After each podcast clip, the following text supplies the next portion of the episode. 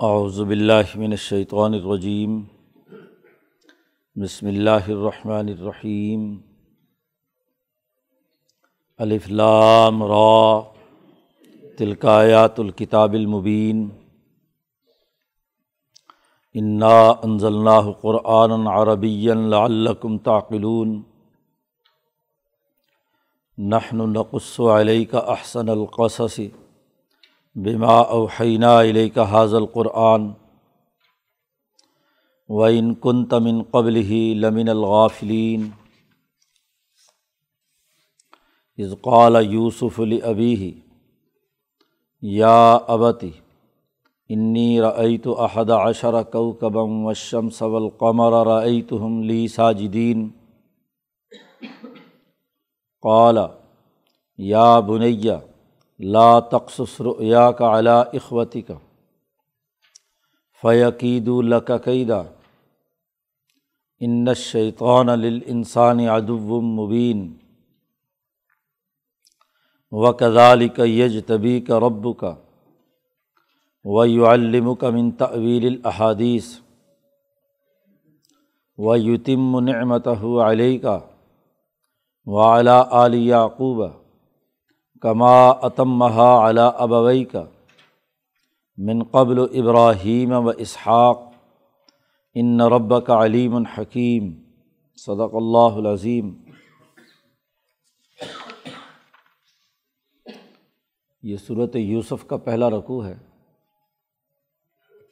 اور یہ صورت صورتوں کی اس ترتیب میں واقع ہے جسے لوامیر ستہ کہا جاتا ہے یعنی چھ وہ صورتیں جن کا آغاز حروف مقطعات میں لام را سے ہوتا ہے۔ لام را کا مطلب اور مفہوم پیچھے بیان کیا گیا تھا کہ اللہ کا وہ غیبی نور اور تجلی جو ایک متعین اور مقرر شکل میں دنیا میں بار بار آتی رہی ہے۔ تکرار کے ساتھ ہر دفعہ جب بھی انسانیت میں جس درجے کی خرابی، جس درجے کے مسائل وجود میں آئے ان کے حل کے لیے اللہ کی یہ تجلی، اللہ کا یہ پیغام، اللہ کی یہ کتاب متعین صورت میں نازل ہوتی رہی ہے۔ یہ حقیقت اچھی طرح سمجھ لینی چاہیے کہ نبوت اب ہر دور میں اپنے دور کے تقاضوں، انسانوں کی فطرت اور ان کی ضروریات کے مطابق اللہ تبارک و تعالیٰ کی طرف سے کسی نہ کسی نبی کو ملتی ہے۔ بلکہ جس نوعیت کی قوم ہوتی ہے، اسی نوعیت کا حکیم، صدیق یا نبی اللہ کی طرف سے مبوس کیا جاتا ہے۔ جو چیلنج درپیش ہوتا ہے، اسی چیلنج کے حل کرنے کے لیے امبیا علیہم السلام آتے ہیں۔ اس کی مثال ایسے ہی ہے کہ جیسا مریض ہوتا ہے، ویسے ہی دوائی تجویز کی جاتی ہے، ویسے ہی طبیب کی ضرورت پیش آتی ہے۔ اسی ڈاکٹر کی ضرورت پیش آتی ہے جس نوعیت کا مرض لاحق ہے۔ تو اللہ جو اصل میں طبیب ہے، طبیب انسانیت انسانیت کی ترقی اور کامیابی، فلاح و بہبود، ذات باری تعلیٰ کی خاص عنایت اور توجہ کا مرکز ہے۔ اس لیے انسانیت میں جس دور میں جو نوعیت ہوتی ہے، اس کے مطابق امبیا علیہم السلام آتے ہیں۔ اس لیے امام شاہ ولی اللہ نے تفہیمات الہیہ میں یہ بات واضح کی ہے کہ نبوت تحت الفطرہ، فطرت کے ماتحت ہوتی ہے نبوت، جیسے کسی انسان کی، کسی قوم کی ساخت ضرورت اور تقاضے ہوتے ہیں، اس کے مطابق نبوت آتی ہے۔ شاہ صاحب نے فرمایا کہ جیسے انسان اس کے ذہن میں جیسے خیالات، علوم، افکار، طبی مزاج ہوتا ہے، ایسے ہی قوموں کا بھی ایک مزاج ہوتا ہے۔ قوموں کی بھی ایک فطرت ہوتی ہے۔ قوموں کے بھی مسائل اور تقاضے ہوتے ہیں۔ وہ بھی ایک شخص واحد۔ قوم اور ملک ایک تشخص رکھتے ہیں۔ اور ہر قوم کی اپنی شخصیت، کسی نہ کسی فکر، نظریے، افکار، خیالات، امراض اس کے مطابق ہوتی ہے۔ تو اس کے مطابق اس کا علاج کیا جاتا ہے۔ اسی لیے امبیا علیہم السلام آ کر اس قوم میں جو چیزیں انسانیت کو مہذب بنانے والی ہیں انہیں برقرار رکھتے ہیں، بلکہ ان کی مزید ترغیب دے کے انہیں پختہ کرتے ہیں۔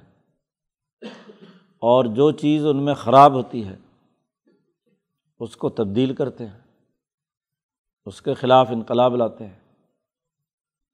تو قوموں کی تبدیلی یا بین الاقوامی تبدیلی کے لیے امبیا علیہم السلام آتے ہیں۔ تو ان صورتوں میں امبیا علیہم السلام کا تذکرہ ہے اور نبوت کی حقیقت و ماہیت بیان کی گئی ہے۔ پچھلی دو صورتوں میں تفصیل کے ساتھ حضرت نو علیہ السلام سے لے کر حضرت شعیب علیہ السلام اور موسا علیہ السلام کے واقعات بیان کیے گئے ہیں۔ اور ہر صورت میں کسی ایک نبی کا واقعہ ہی نہیں بلکہ ہر رقوع میں ایک واقعہ بیان کیا گیا ہے۔ یہ ایک ایسی منفرد صورت ہے، صورت یوسف، جس میں ایک ہی واقعہ بہت عمدہ انداز میں بیان کیا گیا ہے۔ یوسف علیہ السلام اور یعقوب علیہ السلام کا یہ واقعہ تورات میں بھی کسی نہ کسی انداز میں ہے، انجیل میں بھی ہے۔ اسرائیلی روایات میں بھی اس واقعے کی سدائے باز گشت ہے۔ بنی اسرائیلیوں میں اس پر بات چیت اور گفتگو ہوتی رہی ہے، لیکن وہ تمام تر تفصیلات غیر مربوط ہیں اور واقعات کے جو اصل اجزاء ہیں، ان کی طرف بہت کم توجہ دی گئی ہے تحریفات کی وجہ سے یا اس زمانے میں اس قوم کی ساخت کی وجہ سے۔ اب اس واقعے کو قومی اور بین الاقوامی انقلاب کے تناظر میں حضرت محمد مصطفیٰ صلی اللہ علیہ و سلم اور ان کی جماعت کو سمجھایا جانا مقصود ہے۔ مکے کے مشرقوں کے سامنے اس واقعے کا تذکرہ کیا جاتا ہے۔ پھر مکے کے مشرقوں نے یہود و نصارہ کے کہنے پر ایک اہم سوال اٹھایا۔ اور وہ یہ کہ پچھلی صورتوں میں امبیا علیہم السلام کے واقعات بیان کرتے ہوئے موسا علیہ السلام کے بارے میں یہ تذکرہ کیا گیا کہ انہوں نے فرعون مصر سے بنی اسرائیل کو نجات دلائی تھی۔ تو سوال یہ پیدا ہوا کہ بنی اسرائیل کا مرکز تو بیت المقدس تھا کہ نان میں رہتے تھے۔ یہ مصر کہاں سے چلے گئے اور کیسے چلے گئے؟ ان کا مصر سے کیا تعلق ہے کہ جس سے موسا علیہ السلام کو وہاں سے ان کو ادھر لانے کی ضرورت پیش آئی؟ یہ ایک اہم سوال تھا۔ بنی اسرائیل کی کنعان سے مصر منتقلی کیسے ہوئی؟ تو اس کا جواب اس پوری صورت میں بیان کر دیا گیا کہ یہ واقعہ وقوع پذیر ہوا۔ بنی اسرائیل کے ان لوگوں نے، گیارہ بھائیوں نے اپنے بھائی کے ساتھ جو ظلم اور زیادتی اور حسد کینہ بغض عداوت کی، تو اس کے سبب سے بنی اسرائیل بیت المقدس سے مصر منتقل ہوئے۔ اور دراصل اسی ضمن میں مکہ مکرمہ میں قریش کے بارہ بطنوں میں گیارہ بطن، گیارہ قبیلے ذیلی، ان کی نوعیت واضح کی گئی اور بتلایا گیا کہ جیسے یوسف بنی اسرائیل کو لے کر مصر پہنچے تھے، ایسے ہی اگر ان گیارہ قبائل نے نبی اکرم صلی اللہ علیہ وسلم کے خلاف حسد، کینہ، بغض، عداوت جاری رکھا تو وہی نوعیت یہاں بھی ہو سکتی ہے۔ کہ حضور مکہ چھوڑ کر مدینہ منورہ ہجرت کی بحث تو ہو رہی تھی اور ہجرت حبشہ ہو چکی تھی۔ لوگوں کو نبی اکرم صلی اللہ علیہ وسلم نے اجازت دے دی تھی مکہ سے باہر جا کر کسی پرامن علاقے میں رہنے کی۔ تو اس تناظر میں خاص طور پر اس صورت کے بنیادی واقعات وہ اس دور کے جو تقاضے یا سوالات پیدا ہوئے تھے، ان کا جواب بھی ہے۔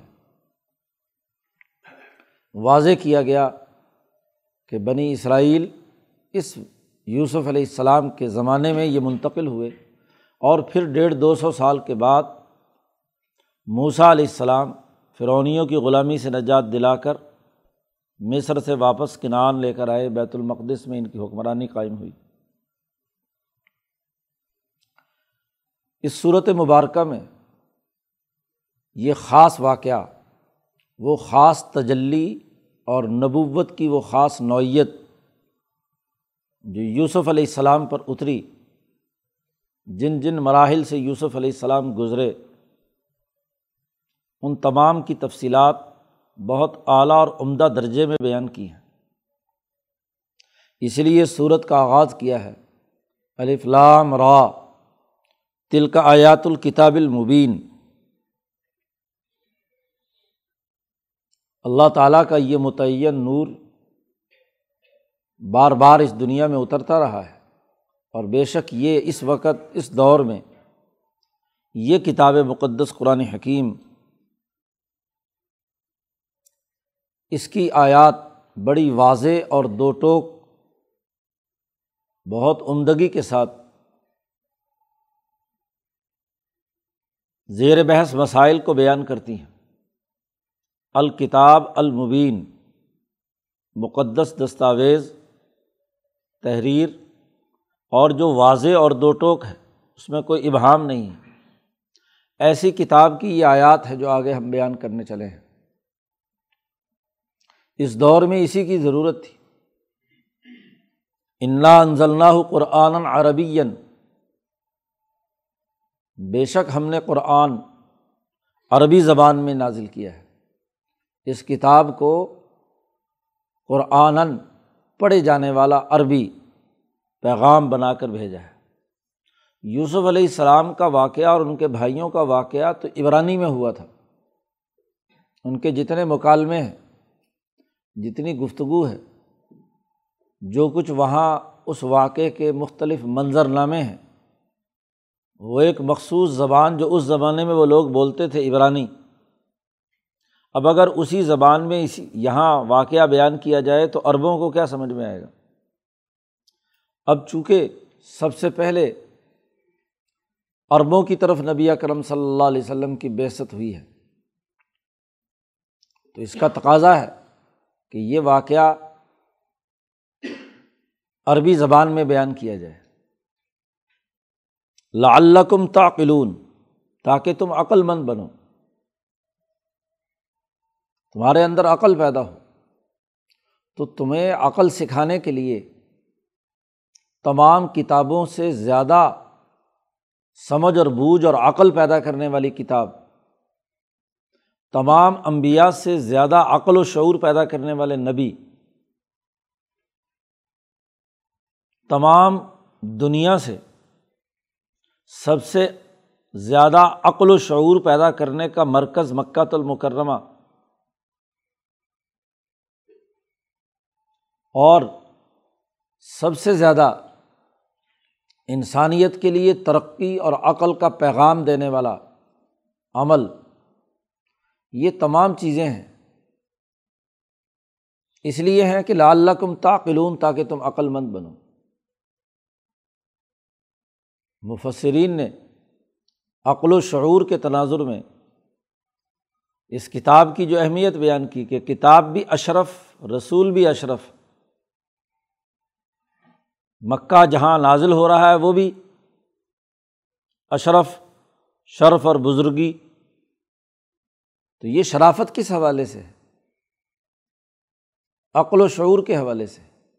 انسانیت ارتقاء کے اب اس مرحلے میں ہے۔ کہ جیسے اب بین الاقوامی عقل سکھانی ہے اور بین الاقوامی عقل تبھی ہوگی کہ جب وہ پہلے قومی عقل حاصل کریں گے، قومی عقل و شعور پیدا کریں گے اپنے لیے۔ تو یہ کتاب مقدس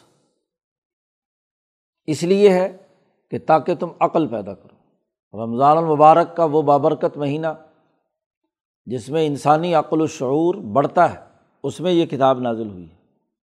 تو یہ ہم نے قرآن عربین نازل کیا ہے، لعلکم تعقلون، تاکہ تم عقل مند بنو۔ نہن القص علیہ کا احسن القصص۔ ہم آپ کے سامنے بہترین قصہ بیان کرتے ہیں۔ قصوں میں سے سب سے خوب تر اور عمدہ قصہ، بہترین قصہ۔ بیما اوحینہ علیہ کا حاضل قرآن اس سبب سے، اس واسطے کہ ہم نے آپ کے پاس یہ قرآن بھیجا ہے۔ اور جب قرآن کی تمام آیات ایک دوسرے سے مربوط سمجھ اور شعور پیدا کرنے والی ہیں، تو ان پوری آیات اور صورتوں میں یہ صورت اور یہ واقعہ اپنی سیاسی، معاشی، عقلی اور شعوری تمام جہاد سے زیادہ احسن، زیادہ عمدہ اور زیادہ اچھا ہے۔ یہاں احسن القصص اس لیے بھی کہا گیا کہ تورات اور انجیل میں اس کے کچھ اجزاء بکھرے ہوئے ہیں، غیر مربوط تحریفات کی وجہ سے، پورے طور پر ضبط نہ کرنے کی وجہ سے۔ لیکن یہاں بڑی بہترین ترتیب کے ساتھ ہر ایک منظر نامے کے جو بنیادی اجزاء اور بنیادی مکالمے ہیں، وہ ہم نے بڑی جامعت اور خوبصورتی کے ساتھ پرو دیے ہیں۔ بات بیان کی جائے اور وہ بہت عمدگی، فصاحت و بلاغت کے ساتھ ہو تو دلوں کو اپنی گرفت میں لے لیتی ہے۔ وہی بات بے تکے جملوں اور ادھر ادھر کی چیزوں کے ساتھ بیان کی جائے تو مطلب تو لوگ سمجھ ہی جائیں گے۔ لیکن دل ادھر متوجہ نہیں ہوتے، عقل ادھر متوجہ نہیں ہوتی۔ بس یہ کہ مطلب معلوم ہو گیا کچھ، یا اس واقعے کا کوئی سن گن لگ گئی۔ لیکن یہی بات اگر خوش اسلوبی کے ساتھ، ترتیب کے ساتھ، منظم انداز میں مخاطبین کی عقل و شعور اور ان کے فطری اور طبی تقاضوں کو سامنے رکھ کر بیان کی جائے تو اس میں نہ صرف حسن پیدا ہوتا ہے، بلکہ وہ دلوں میں پیوست ہو جاتی ہے، غفلت نکلتی ہے۔ اس لیے کہا بہ ان کن تمن قبل ہی لمن الغافلین یہ حسین ترین قصہ، یہ عمدہ ترین بات ہمارے اس صورت کو نازل کرنے سے پہلے باقی لوگ تو غافل تھے ہی تھے۔ اے محمد صلی اللہ علیہ وسلم، آپ بھی اس سے پہلے غافلین میں سے تھے۔ آپ کو بھی اس کے بارے میں مکمل معلومات نہیں تھیں ہم اب آپ کے سامنے اسے نازل کرتے ہیں، بیان کرتے ہیں۔ نقص و علیہ کا آپ پر ہم اس قصے کو بیان کرتے ہیں۔ تاکہ آپ کو بھی جو اس کے بارے میں علم نہیں تھا، آپ بھی غافلین میں سے تھے۔ تو آپ کی یہ غفلت دور ہو اور عقل پیدا ہو۔ عقل کی دشمن غفلت ہوتی ہے کہ آدمی کسی چیز سے غافل ہو، معلومات ہی نہ ہوں، کیونکہ عقل کے لیے حقائق ضروری ہے صحیح علم ضروری ہے۔ تو صحیح علم ہوگا تو عقل و شعور بڑھے گی۔ تو غفلت دور کرنے کے لیے ہے، یہ قصہ اور عقل پیدا کرنے کے لیے۔ یہاں ابتدائی تمہید باندھنے کے بعد واقعات بیان کرنا شروع کیے ہیں۔ پہلا ہی مکالمہ جو یوسف علیہ السلام کا ہے، اپنی دس گیارہ بارہ سال کی عمر میں، اسے بیان کیا جاتا ہے۔ از قول یوسف ل ابھی جس وقت یوسف علیہ السلام نے اپنے باپ سے کہا، ایک منظر نامہ اس پورے واقعے کا ایک منظر نامہ یا پہلا مکالمہ، پہلی حقیقت، پہلا فطری تقاضا جو یوسف کو مشاہدہ کرایا گیا، اس کا اظہار کیا ہے یوسف علیہ السلام نے۔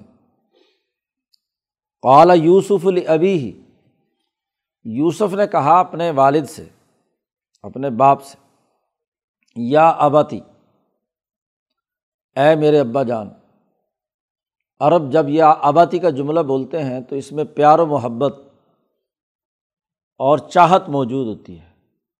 اے گویا کہ پیارے ابا جان، ایک جو محبت بیٹے کو باپ سے یا باپ کو بیٹے سے ہوتی ہے، اس کا اظہار ہے۔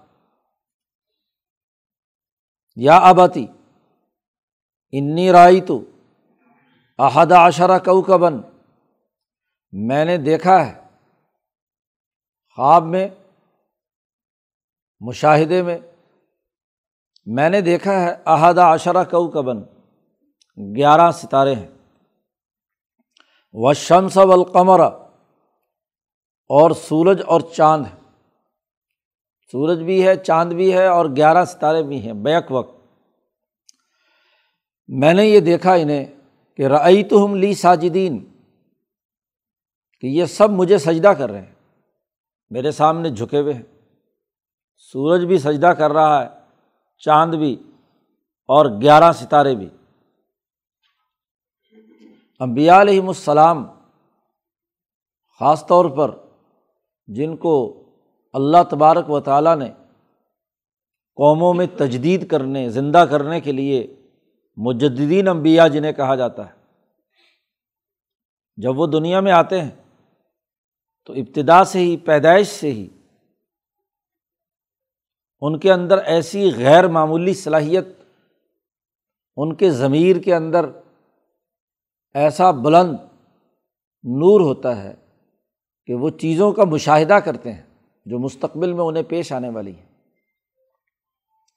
امبیا کی فطرت میں ان کی ملکیت بہت اعلیٰ درجے کی ہوتی ہے، ملکیت عالیہ ہوتی ہے۔ جیسے نبی اکرم صلی اللہ علیہ وسلم کی ملکیت عالیہ ان کو یہ دکھا رہی ہے کہ ان اللہ ضوال الرض فرائی تو مشارقہ و مغاربہ میرے لیے پورا عرض سمیٹ کر میرے سامنے رکھ دیا گیا۔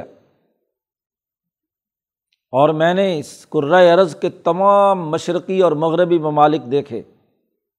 اور مجھے بتلایا گیا کہ تمہاری حکمرانی پورے جہاں جہاں یہ مشرق و مغرب جہاں تک آپ کی نگاہ دوڑ، دوڑی ہے، یہ سارا کا سارا علاقہ تمہاری حکومت میں شامل ہوگا۔ تو یہ خواب یا یہ مشاہدہ لوگوں کے نقطۂ نظر سے وہ خواب ہی ہے۔ اور امبیا علیہم السلام کے لیے یہ خواب ان کے منصب نبوت کا مشاہدہ ہے۔ اسے مشاہدہ کیا۔ تو جیسے نبی جو بین الاقوامی نبی تھے، انہوں نے مشاہدہ کیا عرض کے تمام مشرق و مغرب کا، اور وہ ان کی حکمرانی میں شامل۔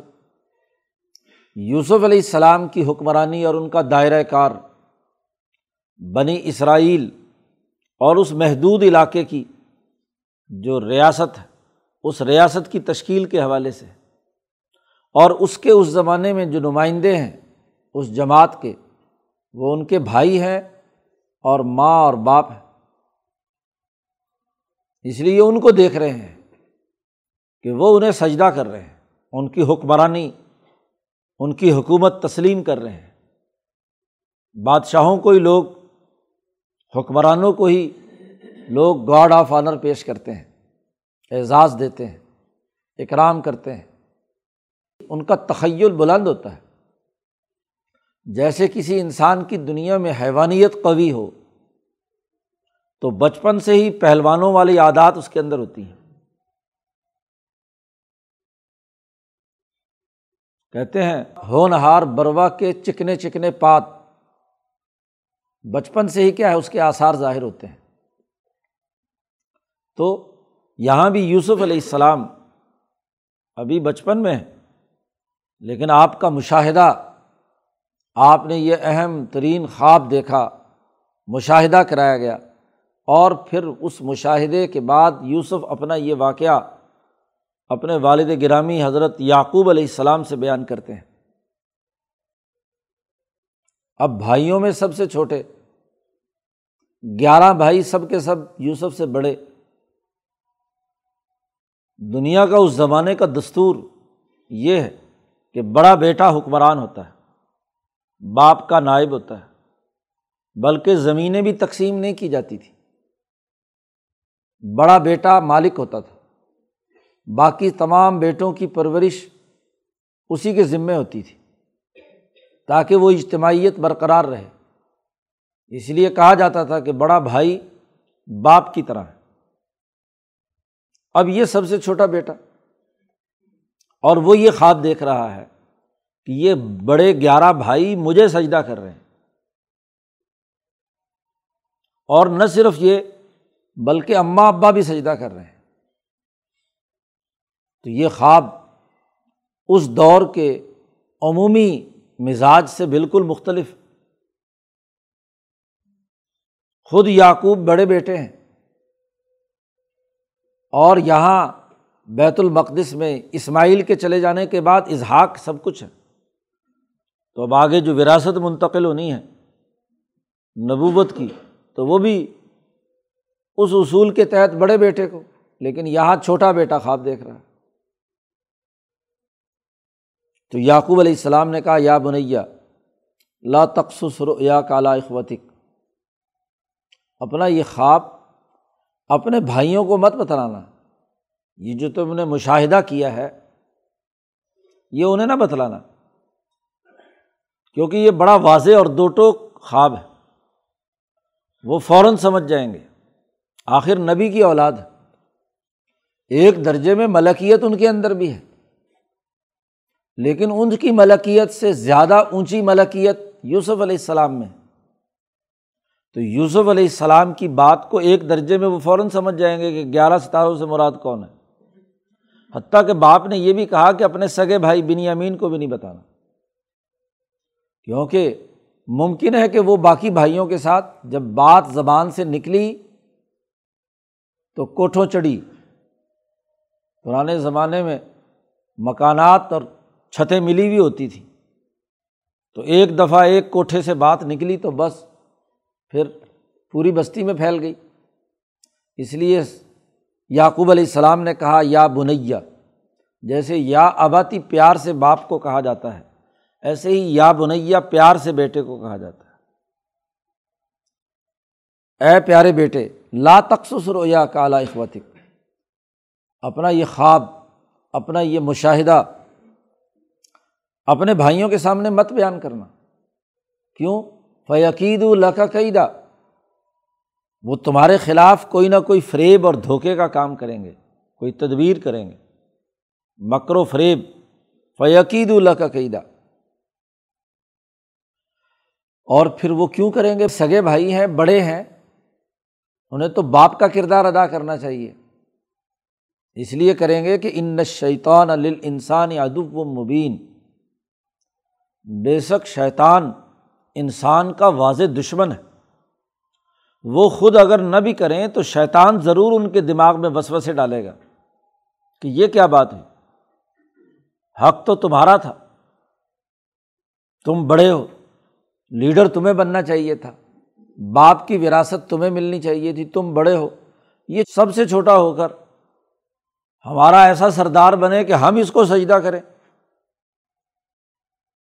اہلیت اور صلاحیت ہو یا نہ ہو، ہر بڑا یہ چاہتا ہے عمر میں کہ میں بڑا ہوں حالانکہ بڑائی کا تعلق تو علم سے، عقل سے، شعور سے بات کو سمجھنے اور اس کو درست انداز میں سر انجام دینے سے۔ ہے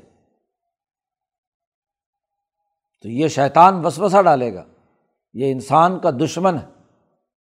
تو تمہارے خلاف ان کے کان بھرے گا۔ اور پھر اگلی بات باپ نے کہی کہ یہ جو تم نے مشاہدہ بچپن میں کر لیا، یہ تو معلوم یہ ہوتا ہے کہ کزالی کا یج طبی کا رب کا ایسے ہی تیرے رب نے تجھے منتخب کر لیا ہے۔ آج ابھی ابتدا ہوئی ہے ایک سچے خواب سے، تو نبوت سے متعلق جو امور ہیں ان میں سب سے پہلے سچے خواب ہی ہوتے ہیں۔ بچپن سے ہی اعلیٰ درجے کے خیالات و تصورات ان کے دماغ میں آتے ہیں۔ تو لگتا یہ ہے اس خواب سے کہ تیرے رب نے تجھے منتخب کر لیا۔ اور اگلی بات یہ بھی ہے وہ یو الم کا منتاویر الحادیث ایک ہے انتخاب اجتبا چن لینا۔ بہت سارے لوگ ہوں ان میں سے کسی ایک کو منتخب کر لینا۔ اب بارہ بیٹوں میں سے ایک بیٹے کو وراثت اور نیابت کے لیے، اگلے دور میں دین کے غلبے کے لیے یوسف کو چن لیا۔ وجہ یہ ہے کہ ایک تو غیر معمولی صلاحیت اور استعداد ہے، دوسرا چھوٹا بیٹا زیادہ لمبی عمر تک انسانیت کی رہنمائی کے لیے کردار ادا کرے گا، دستیاب ہوگا۔ اب اس جماعت کی حکمرانی قائم کرنی ہے۔ ابراہیم علیہ السلام نے جو نظریہ انسانیت کی رہنمائی کا دیا تھا، حنیفیت کا دیا تھا، جو دعوت حنیفیت آگے چلی تھی اور اس کے لیے دو مرکز بنائے تھے۔ ان میں بیت المقدس کے کنان کے اس مرکز میں آ کر اکیلے ابراہیم نے ایک اجتماعیت تشکیل دی، اپنے نظریے پر ایک جماعت بنائی۔ پہلے ایک گھرانہ تھا، پھر جماعت بنی اور یہ جو جماعت منظم ہو چکی ہے، یہ جو اجتماعیت بن چکی ہے ایک درجے میں، اب اس جماعت کو اپنی حکومت قائم کرنی ہے۔ یہ دیہاتی زندگی سے نکل کر اپنی شہری ریاست کی تشکیل کے لیے آگے بڑھے گی۔ کنان، ابھی تو ایک دیہات ہے، ابھی تو ایک قصبہ ہے۔ اس قصبے کو اگلے مرحلے میں انسانی ارتقاء کے، ارتفاقات کے اگلے قومی مرحلے میں داخل کرنا ہے۔ تو قومی مرحلے میں داخل کرنے کے لیے لیڈرشپ وہ ہونی چاہیے جو زیادہ لمبے عرصے تک اس نظم مملکت کو درست طریقے سے چلا سکے۔ ہوتا یہ ہے کہ جب کوئی نظریہ کسی جماعت میں ارتقاء کے مراحل طے کرتا ہے، تو جو جماعت پہلے مرحلے میں آتی ہے، شروع میں آتی ہے، اس جماعت کے تمام افراد یکساں صلاحیت کے حامل نہیں ہوتے۔ وہ اسی جماعتی زندگی یا اسی ابتدائی قصباتی اور دیہاتی زندگی کے تناظر میں چیزوں کو سمجھ رہے ہوتے جتنی سمجھ ہوتی ہے، اسی کے مطابق بات چیت ہوتی ہے۔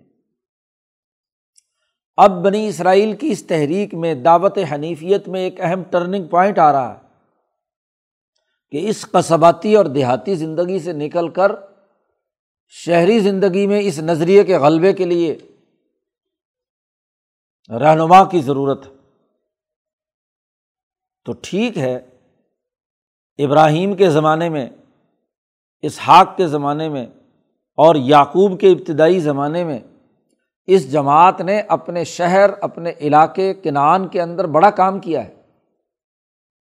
لیکن کیا اس ذہنیت کے مطابق جو گاؤں اور دیہات یا چھوٹے قصبے میں کردار ادا کرنے والا جماعتی ڈھانچہ ہے، یہ ریاستی تشکیل کے تناظر میں یہ اسی طرح کارآمد ہوگا۔ ظاہر بڑے تغیرات و تبدلات ہونے ہیں۔ تو اس کے لیے تو ایک زیادہ ویژنری قیادت کی ضرورت ہے۔ زیادہ اونچے درجے کے رہنما کی ضرورت ہے۔ اس لیے ان تمام میں سے تجھے منتخب کر لیا۔ اب یہ یہاں بڑی فضول بحث ہے جو عام طور پر کی جاتی ہے کہ جی باقی گیارہ بھائی جو ہیں وہ مسلمان تھے یا کافر تھے؟ اور اگر مسلمان تھے تو منافق تھے یا مسلمان تھے؟ سچے۔ اور پھر اگر مسلمان تھے تو کیا وہ نبی تھے یا غیر نبی تھے؟ اور ان امبیا میں سے کیا ہے؟ یوسف علیہ السلام کو وہ نبی اگلے مستقبل کے ہیں۔ تو یہ بحث نہیں ہے۔ جو جس درجے کی جس صلاحیت کا تھا انہوں نے اپنے اپنے درجے میں اپنے دور میں کام کیا اور جب جماعتیں ارتقاء کے مرحلے سے گزرتی ہیں، ان کا جب بھی کوئی ٹرننگ پوائنٹ آتا ہے تو ضرور اختلافات کی نوعیت پیدا ہوتی ہے، رنجشیں پیدا ہوتی ہیں۔ اسی لیے بھائیوں کے در دل میں جو بھی رنجشیں پیدا ہوئیں، حسد کیا بوز کیا، جو بھی کچھ کیا لیکن ان تمام کا مجموعی نتیجہ یہ ہوا کہ یوسف انہیں کے حسد کی نظر ہونے کی وجہ سے ہی کنان سے نکلے ہیں اور پہنچے ہیں کہاں؟ مصر۔ تو ایک وقتی حالت ہے۔ نہ تو ان کو بڑھا چڑھا کر نبی بنایا جا سکتا ہے گیارہ کو۔ اور دلیل یہ دی جاتی ہے عام طور پر کہ چونکہ اسبات کا ذکر آیا ہے، بنی اسرائیل میں موسا علیہ السلام کے زمانے میں یہ بارہ اسبات تھے۔ بارہ قبیلے تھے۔ ہر بھائی کے نام سے ایک قبیلہ۔ جی تو یہ اگر ان کے نام سے یہ قبائل مستقبل میں بھی رہے ہیں، تو ضرور وہ کوئی نہ کوئی نبی ہوں گے۔ تو محض اس عشرت اسباتن سے یہ خیال کر لینا کہ ضرور ان کو نبوت کے منصب پر فائز کیا جائے۔ اور دوسری طرف یہ انتہا کہ جی وہ نبی تھے تو پھر انہوں نے حسد کیوں کیا؟ انہوں نے بوز کیوں کیا؟ انہوں نے نقصان یوسف کو پہنچانے کی کیوں کوشش کی؟ تو نہ تو انہیں نبوت کے درجے پہ فائز کرنا چاہیے اور نہ ہی کفر اور اس درجے پہ فائز کرنا چاہیے۔ یہ جماعتوں کے ارتقاء کا ایک بڑا نیچرل پروسیس ہے۔ اس کو سمجھنا چاہیے۔ جب ہم شخصیات کے تناظر میں امبیا اور تاریخ کی گفتگو کو سمجھنے کی کوشش کرتے ہیں تو اسی طرح کے مزہ کا خیز اختلافات سامنے آتے ہیں۔ اور اگر اجتماعی نقطۂ نظر سے تاریخ کا مطالعہ کریں، اجتماعیت کے حوالے سے امبیا کی جد وجہد کو دیکھیں، تو جماعتی زندگی میں یہ رویے سامنے آتے ہیں۔ اس طرح کے معاملات سامنے آتے ہیں۔ اور یہ ایک فطرت ہے انسان کی، کیونکہ اگر اختلاف نہیں ہوگا تو ترقی کی راہیں کیسے کھلیں گی؟ اختلاف رائے ہی ترقیات کے اگلے مراحل کا ذریعہ اور سبب بنتا ہے۔ خود بعد میں صحابہ اکرام رضوان اللہ علیہ مجمعین کے باہمی اختلافات، ان اختلافات نے بھی تو ترقی کی راہیں کھولیں جماعت کی اجتماعیت میں مختلف آرا کا ہونا اور ان آراز کے نتیجے میں نئے افق روشن ہونا تو یہ جماعت کے ارتقاء کی اور زندہ دلی کی علامت ہے۔ اختلاف کو، لڑائی، جھگڑے، منافرت اور جماعت کی اجتماعیت کو نقصان پہنچانے کے لیے استعمال میں لانا یا اپنی خواہشات کو اس شخصیت پرستی کے تناظر میں پورا کرنا، یہ غلط۔ ہے یہ تاریخ کا انفرادی نقطۂ نظر سے مطالعے کا انداز اور اسلوب ہے کہ افراد اور شخصیات کے بارے میں فیصلے اور احکامات جاری کیے جائیں۔ تو یہاں حضرت یعقوب علیہ السلام نے جو بات کہی ہے ان کے بھائیوں کے بارے میں، وہ اسی تناظر میں ہے۔ اور یہی وجہ ہے کہ جب یہ بھائی یوسف کی کامیابی کے بعد یوسف کے سامنے حاضر ہوتے ہیں، تو یوسف اعلان کرتے ہیں اللہ تصریب علیہ کم یوم۔ ساری رنجشیں، سارے حسد، کینے، زیادتیاں، سب یوسف علیہ السلام نے کیا ہے، معاف کر دیں ایک اعلیٰ اجتماعیت کی وجہ سے۔ اگر یہی بھائی حسد نہ کرتے تو یوسف کبھی کنان سے نکل کر مصر نہ پہنچتے۔ وہیں اسی گاؤں اور دیہات کے اندر چیلنج نہ سامنے آتا۔ اور چیلنج نہ سامنے آتا تو یوسف کی صلاحیتوں کا اظہار نہ ہوتا۔ تو پہلی بات تو یہ ہے کہ اب اعلیٰ مقاصد کے لیے، مستقبل کے لیے تمہیں منتخب کر لیا ہے، تیرے رب نے، پہلی بات۔ دوسری بات، باپ نے بیٹے سے کہی کہ یو المو کا منتابیل الحادیث اب اس کے لیے یہ ضروری ہے، مستقبل کے چیلنج کو پورا کرنے کے لیے کہ تم باتوں کی حقیقت اور اس کا جو مرکزی مقام اور اس کا مرکزی منبع ہے اس کو سمجھنے کی صلاحیت بھی تمہیں عطا کی جائے گی۔ تمہیں تعلیم دی جائے گی، تربیت دی جائے گی۔ اب جب تک ان مراحل سے نہیں گزرو گے تو تم کامیاب نہیں ہو سکتے۔ تعویل احادیث کہا ہے۔ احادیث حدیث کی جمع ہے بات۔ اور تعویل عربی میں یا اول سے ہے یا ایالہ سے ہے۔ علامہ سیوتین الاتقان میں تعویل کے دونوں مطلب بیان کیے کہ اس کا اصل مادہ اول ہے، الف واؤ لام۔ تو اول اگر ہو، تو پھر تو لوٹنا، رجوع کرنا، واپس ادھر جانا۔ تو باتوں کا اصل مرکز اور منبع، وہ باتیں لوٹ کر جہاں اثر انداز ہو رہی ہیں، وہ سمجھنا ہے۔ کہ یہ بات اس سے مقصد کیا ہے کہنے والے کا؟ اور دوسرا ایالہ سے ہے۔ ایالہ کہتے ہیں عربی میں سیاست سیاست۔ باتوں کی سیاست سمجھنا۔ اور باتوں کی یہ سیاست بھی دراصل ایک مرکزیت کی طرف لوٹتی ہے۔ سیاست بھی کسی نہ کسی مرکز اور اتھارٹی سے وابستہ ہوتی ہے۔ تو آیالہ مادہ ہو یا آوالا مادہ ہو، دونوں صورتوں میں یہ تعویل باتوں کی سیاست، باتوں کے مرکز اور منبع اور بنیادی نقطے کو جہاں سے یہ بات پھوٹی ہے، یہ تمہیں بتلایا جائے۔ خواب بھی اسی سے تعلق رکھتا ہے کہ خواب بھی کس مرکز اور منبع سے پھوٹا ہے، کس بنیاد پر یہ آپ کو نظر آیا ہے۔ تو خوابوں کی تعبیر، باتوں کی سیاست کا ایک حصہ ہے۔ تو عام آدمی اس کے بغیر سمجھ نہیں سکتا۔ تو اس لیے تعبیر الحادیث کا مطلب خوابوں کی تعبیر۔ لیکن امام شاہ ولی اللہ دہلوی نے امبیا علیہم السلام کے واقعات کی تشریح میں جو کتاب لکھی، اس کا نام رکھا تعویر الحادیث کہ امبیا کے ان قصص و واقعات کا مرکزی نقطہ کیا ہے؟ اخلاق اربا کے حوالے سے وہ کس سطح کا خلق کس نبی کی نبوت سے ظاہر ہوا اور ارتفاقات کے حوالے سے کہ کس نبی نے کس ارتفاق کے تناظر میں انسانی سوسائٹی میں نتائج پیدا کیے۔ آدم اگر ارتفاق اول تو ادریس ارتفاق ثانی اور ابراہیم ارتفاق ثالث اور محمد مصطفیٰ صلی اللہ علیہ وسلم ارتفاق رابع کی تکمیل کے لیے دنیا میں مبوس ہوئے۔ تو باتوں کی سیاست سمجھنا، باتوں کا مرکز اور منبع جاننا کہ اس بات کے پیچھے اصل مقصد کیا ہے۔ سیاست میں بھی یہی ہوتا ہے کہ بیان ایک دیا جائے، لیکن اس سے جو ظاہری مفہوم اخذ ہو رہا ہے، وہ بیان کرنے والے کا مقصد نہیں ہے۔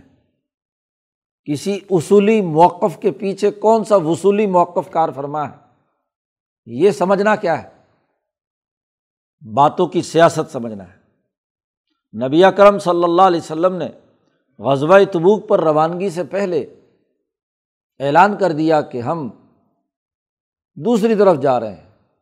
سمت دوسری بیان کر دی تاکہ وہاں جو جاسوس موجود ہے دشمن کے، ان کو دھوکہ دیا جا سکے۔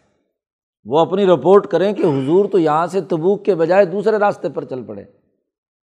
لیکن حضور باہر نکلتے ہیں اور پھر چکر کاٹ کے پھر اسی راستے پر کیا ہے؟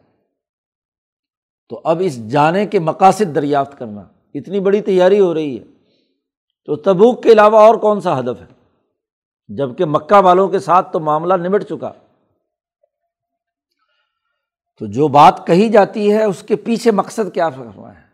اور اسی بنیاد پر فقہائے امت کی ضرورت پیش آئی ہے کہ نبی اکرم صلی اللہ علیہ وسلم کی جو احادیث ہیں ان کی اصل تعویل، تعبیر اور اس کا مقصد اور ہدف کیا ہے؟ یہ فقہ اور محدثین کا بنیادی کام یہی ہے۔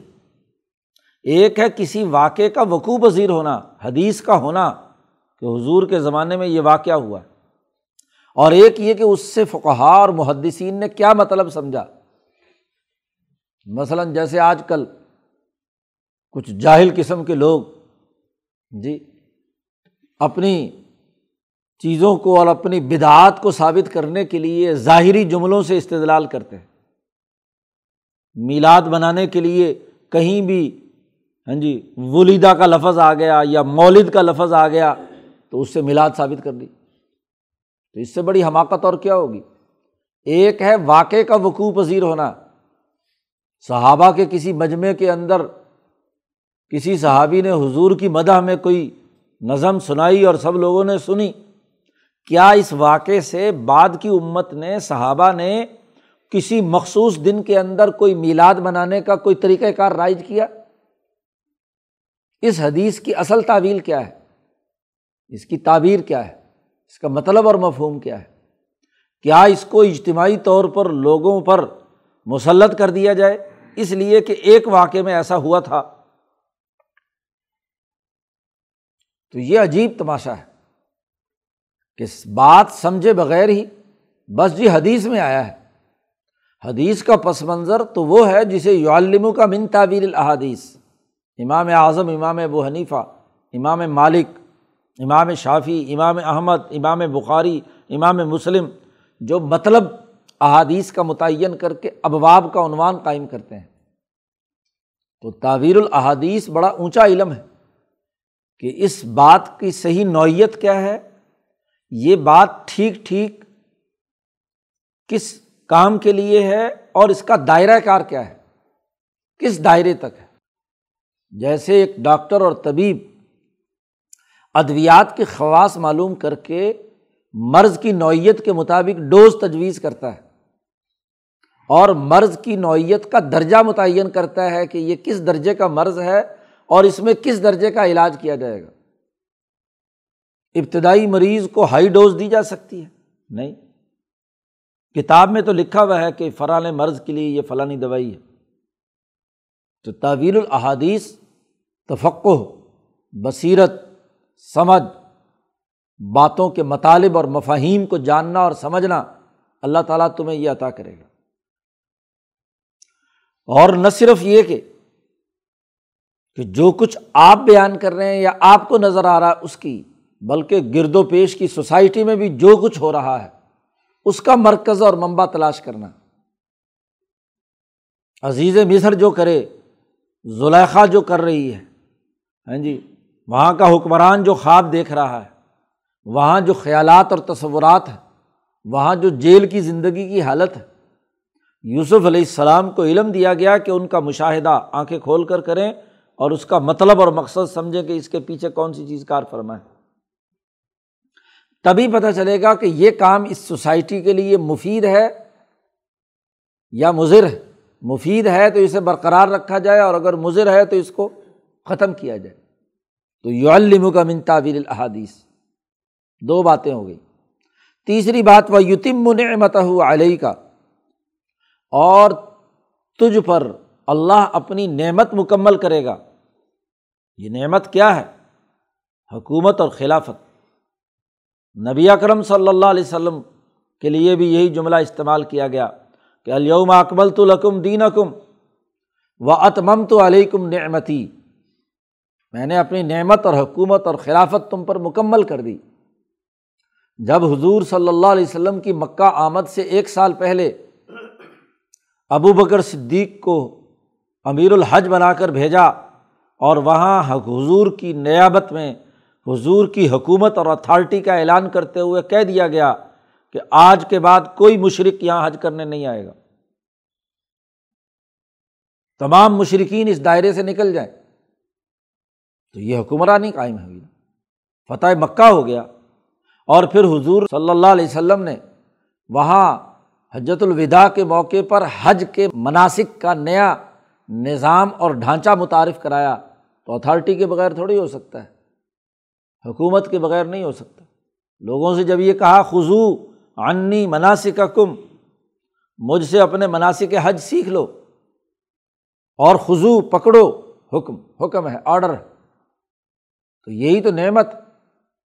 تو اسی تناظر میں یہاں یوسف علیہ السلام سے بھی کہا جا رہا ہے یو تم نعمت علیہ کا جو ابراہیم کے نظریے سے جماعت بنی، آج وہ اعلی یعقوب کی شکل میں اپنی ایک شناخت جماعتی زندگی کی قائم کر چکی ہے، اب اس کو حکومت عطا کی جائے گی۔ اس کی حکمرانی کے انعام کا کی تکمیل تمہارے ذریعے سے ہونی ہے۔ مستقبل میں تمہیں جو چیلنج درپیش ہے، وہ یہ کہ اس پارٹی کی حکومت قائم کرو گے۔ تیرا رب اپنی نعمت کو مکمل کرے گا تیرے ہاتھ پر۔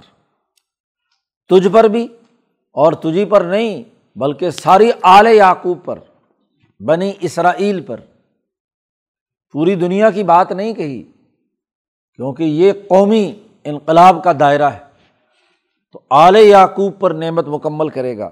کما اتم اعلیٰ ابوئی کمن قبل ابراہیم و اسحاق جیسا کہ اس نعمت کو مکمل کیا تھا، پورا کیا تھا، تیرے والدین، تیرے آبا و اجداد، اس سے پہلے ابراہیم پر اور اسحاق پر۔ ان پر یہ انعام کیسے ہوا؟ وہ عراق کے اندر ار میں ان کے والد حکمران ہیں، آذر، لیکن وہ کفر پر حکومت ہے، شرک پر ہے، بت پرستی پر ہے۔ تو ابراہیم علیہ السلام نے اس کا مزاحمت کی، مقابلہ کیا۔ اور وہاں سے نکل کر اپنی چھوٹی سی ریاست خلافت باطنا کے تناظر میں۔ اب یہ بات اس وقت تک سمجھ میں نہیں آ سکتی۔ جب تک کہ شاہ ولی اللہ صاحب نے جو یہ بات اخذ کی ہے قرآن کے مجموعی اور حضور کے مجموعی کردار سے کہ ایک خلافت باطنا ہے اور ایک خلافت ظاہرہ ہے۔ اور خلافت باطنا بھی جماعتی دائرے میں ایک حکومت ہوتی ہے۔ اور یہ حکومت حضور کی مکہ میں ہی قائم ہو گئی تھی۔ مکی دور میں یہ حکومت قائم ہو گئی تھی۔ تو مکہ میں ابو جہل کی حکومت کے مقابلے پر ایک ایسی پارٹی وجود میں آ گئی کہ جس نے صاف طور پر کہہ دیا، یا الکافرون لا آبد ماتا بدون لکم دین کم ولی دین۔ تو اپنی اجتماعی شناخت پیدا کر کے اپنی جماعت کے اوپر اپنی حکمرانی قائم کرنا یہ بھی تو نعمت ہے۔ خلافت باطنا کی نعمت۔ بلکہ یہ جڑ اور بنیاد اور اساس ہے خلافت ظاہرہ کے غلبے کی۔ مکہ تو اسی دن فتح ہو چکا تھا۔ جب حضور صلی اللہ علیہ وسلم نے مکے کی حکومت کو چیلنج کر کے اپنی پارٹی کے لوگوں میں ایسی طاقت اور توانائی بھر دی کہ بلال وہ ابو جہل کا با کی بات ماننے کے بجائے محمد مصطفیٰ صلی اللہ علیہ وسلم کے حکم کا دیوانہ بن گیا۔ تو حکومت تو قائم ہو گئی، چیلنج تو کر دیا۔ تو ایسے ہی ابراہیم نے جب وہاں سے نکل کر بیت المقدس میں آ کر اپنی جماعت کی اجتماعیت تشکیل دی، نظریہ بنایا لوت علیہ السلام جیسے لوگ یا ابراہیم کی جماعت کے تذکرے میں لوت علیہ السلام کا تذکرہ آیا، تو یہ جماعت جا کر جو اجتماعیت اپنی قائم کی تو جیسے نظریے کی نعمت کی تکمیل، جماعت کی نعمت کی تکمیل۔ ابراہیم، تمہارے باپ دادا ابراہیم اور اسماعیل نے کی تھی، اسحاق نے کی تھی۔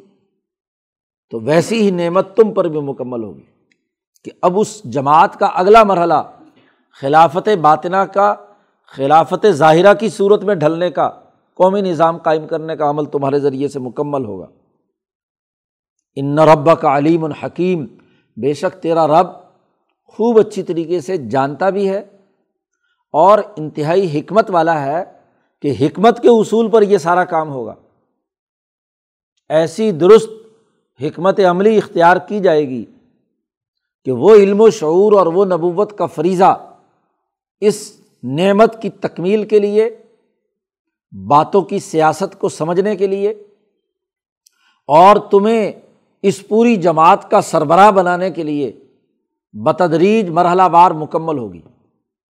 تو ایک منظرنامہ قرآن نے یہاں پر بیان کیا ہے کہ یوسف علیہ السلام کا اور ان کے والد گرامی حضرت یعقوب علیہ السلام کا مکالمہ۔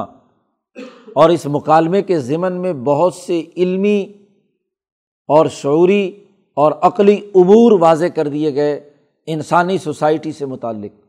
تو مکالمے معنی خیز ہوں، تعلیم و تربیت کا ذریعہ بنے، واقعات اور قصص تمصیلات ہوتے ہیں۔ وہ تمصیل علم اور شعور پیدا کرنے کے لیے ہوتی ہے۔ واقعات محض سر دھلنے کے لیے، محض دل پشوری کرنے کے لیے نہیں۔ عقل و شعور پیدا کرنے والے جو واقعات ہیں، ان کا بیان کرنا، ان کا ایک ایک مکالمہ انسانی سوسائٹی میں دلچسپی کی وجہ سے رچ بس جاتا ہے، دل پر چوٹ لگاتا ہے۔ دنیا کے انقلابات کی تاریخ اٹھا کر دیکھیے، وہاں بہترین جو واقعات اور قصص اور ناول ہیں، وہ انسانی سوسائٹی پر ان کے جملے اثر انداز ہوتے ہیں۔ وہ ان کے قوم کے دل و دماغ کے اندر پیوست ہو جاتے ہیں۔ تو ایسے ہی یہ یوسف علیہ السلام کے واقعے کے جتنے مکالمے ہیں، یہ مکالمے ایک اعلیٰ درجے کے اگلے مرحلے کی بنیادی چیزوں کو واضح کر رہے ہیں، امور کو واضح کر رہے ہیں اور نہ صرف یعقوب اور یوسف کے زمانے کے تمام امور، بلکہ آج مکہ اور قیامت تک پڑھنے والے لوگ اس مکالمے سے طرح طرح کے ماخذ ہاں جی اس میں سے اخذ کرتے رہیں گے اور اس کے ذریعے سے اپنی سوسائٹی کی ترقی کے لیے کردار ادا کرتے رہیں گے۔ تو اس رقوع میں یہ بنیادی مکالمہ بیان کیا ہے۔ اگلے رقوع میں اگلے مکالمے ہیں اس واقعے کے۔ اللہ تعالیٰ قرآن حکیم کو سمجھنے اور اس پر عمل کرنے کی توفیق عطا فرمائے۔ اللہ۔